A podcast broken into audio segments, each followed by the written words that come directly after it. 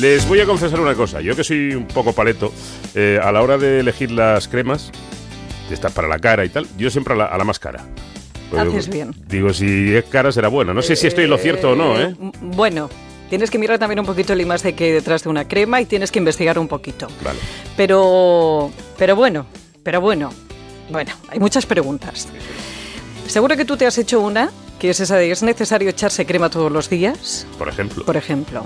Seguro que te has preguntado, ¿hacen algo? Hay otra que seguro, seguro tú te has hecho, que es, ¿los hombres estamos exentos de embadurnarnos? Y luego hay otra que hay una creencia que dice que la piel se acostumbra a las cremas. Luego, ¿es verdad que caducan? Y la madre de todas las preguntas y por la que me he visto en la obligación de, bueno, de hacer este treinta y tantos después de escucharlo muchas veces. ¿Son igual de, de buenas las cremas de firmas caras por, bueno, por ejemplo, las de Mercadona?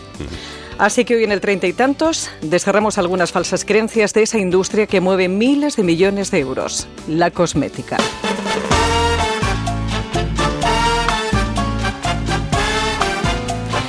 Como todo el mundo sabe, ese órgano que es el más grande de nuestro cuerpo, la piel, necesita una serie de cuidados para mantenerse joven y sana. Según los dermatólogos, el protocolo básico es limpieza, hidratación y protección solar.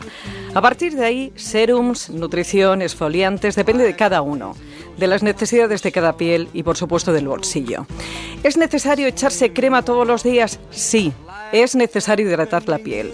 ¿Y por qué si antes la gente no se echaba crema? Pues porque las condiciones ambientales no son las mismas de antes y porque queremos llegar a viejos con buena cara.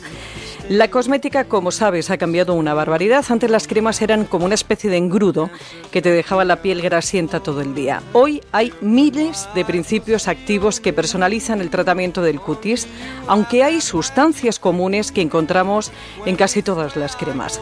Elia Ro es dermatóloga, miembro de la Academia Española de Dermatología y Venerología.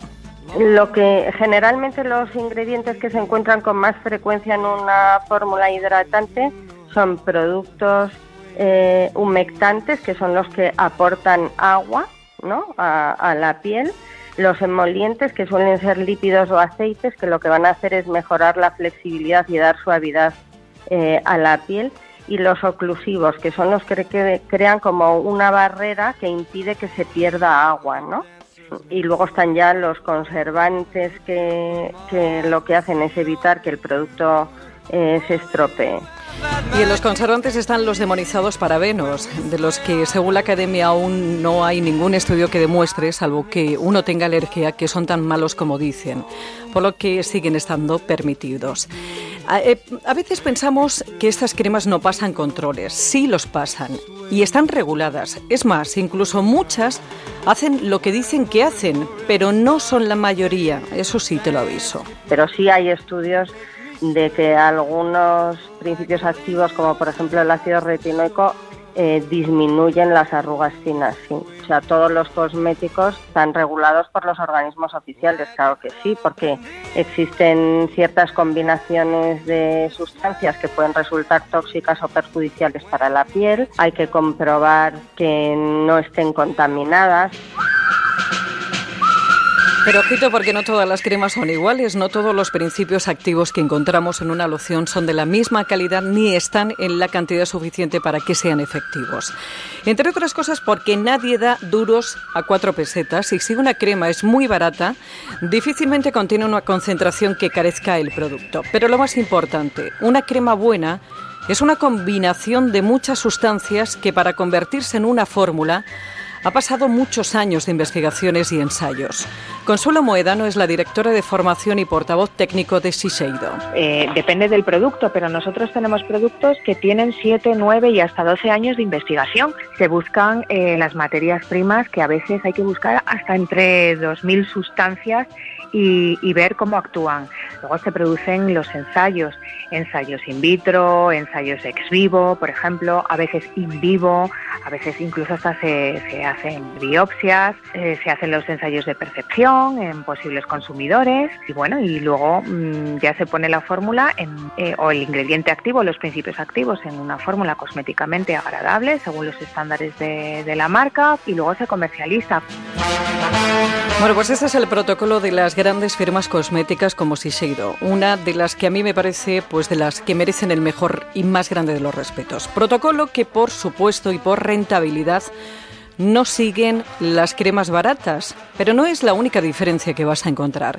Y lo digo por los que afirman que son iguales que las cremas de los supermercados. Eso no es verdad, mira, eh, solamente necesitas ser usuario de cremas buenas, de cremas regulares y de cremas malas. Y solamente cuando una persona está acostumbrada a utilizar cremas buenas, eh, es capaz de observar cómo se absorbe en la piel, cómo trabaja en la piel, qué resultado ofrece. Y luego, si ya cogemos la crema y hacemos un análisis químico, pues veremos que ni la concentración de principios activos es la misma, la calidad de los principios activos tampoco es la misma. Una crema, por ejemplo, puede llevar vitaminas. Estabilizar una serie de vitaminas para que no se desactiven con el oxígeno o con la luz o para que penetren más profundamente conlleva eh, una tecnología que tiene un precio. Y luego, atención, está el peso molecular de los ingredientes que depende de la nanotecnología que aplique el laboratorio para encapsularlos manteniendo las propiedades en moléculas con bajo peso para que de verdad pueda penetrar en la piel y no se quede solamente en la superficie como hacen muchas. Por eso te ves la piel bien porque se queda la parte más superficial de la epidermis, pero espera un tiempo y verás cómo ya no te funcionan porque no hay regeneración interna.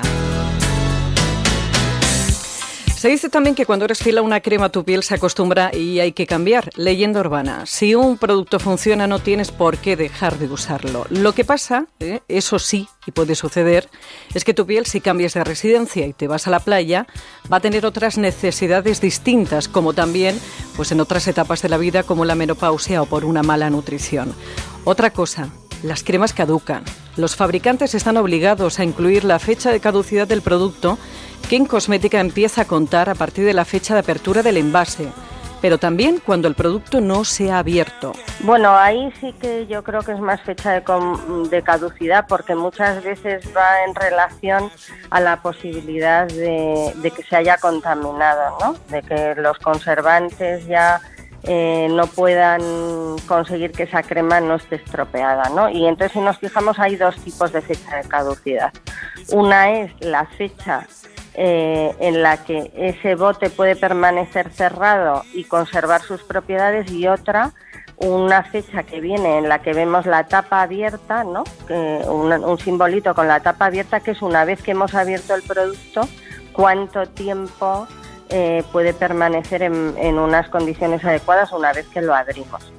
Como dice la dermatóloga de la Academia Hilarro, las consecuencias de utilizar una crema caducada pueden ser dos. Una que deja de ser efectiva y la segunda que podemos tener reacciones alérgicas.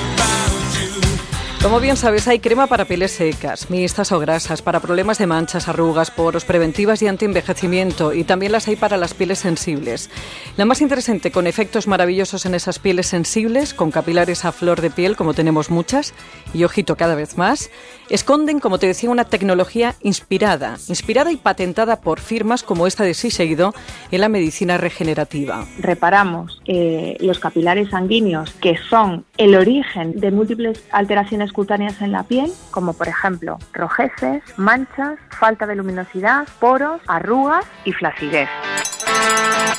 Y la línea que contiene esa tecnología pionera y patentada por la firma japonesa se llama Bioperformance Glow Revival. Eh, está dotada de un serum que salió el pasado año, una crema y un contorno de ojos que acaban de incorporarse al tratamiento que merece la pena. Como te decía antes, lo que marca la diferencia entre una gran crema y otra mediocre es la cantidad y calidad de los principios activos y el tamaño de las moléculas que contiene. Hidratar te va a hidratar, pero no pidas mucho más porque las cuentas no salen.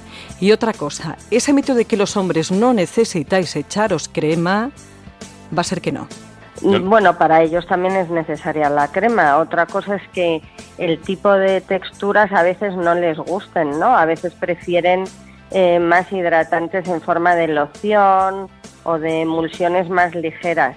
Eh, con la edad que la piel tiende a secarse más, eh, pues se necesita la aplicación de crema y, y, en, y en lo que es en la cara, pues claro, ellos tienen muchas más unidades pilosebáceas, ¿no?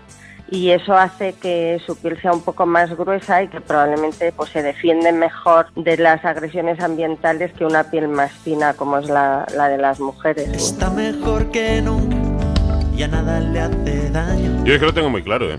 Tú te echas cremita, pero no hace demasiado. No, no, hace tiempo ya, todos los días. Utilizo tres. Tantas. Sí. ¿Por qué? Una para la hidratación. Sí. Después del afeitado, además. Sí. Otra que me regalaron y que por lo visto es buenísima. Sí. Debe serlo porque costó una pasta. Me la Sí. regaló mi hijo el pobre y me dijo, papá, Ya te puedes e- echar. échate poquito. que no veas cómo está el, el kilo de esto. Para la- el- lo del Los rabillo del ojo y tal. Eh, Has dicho rabillo del ojo. Eh, bueno, el- el- contorno de ojos. Contorno de ojos. Eh, sí. Y luego una que lo hago de vez en cuando, que es la que más me gusta, que tiene como unos mm, gránulos. Eh, es un peeling.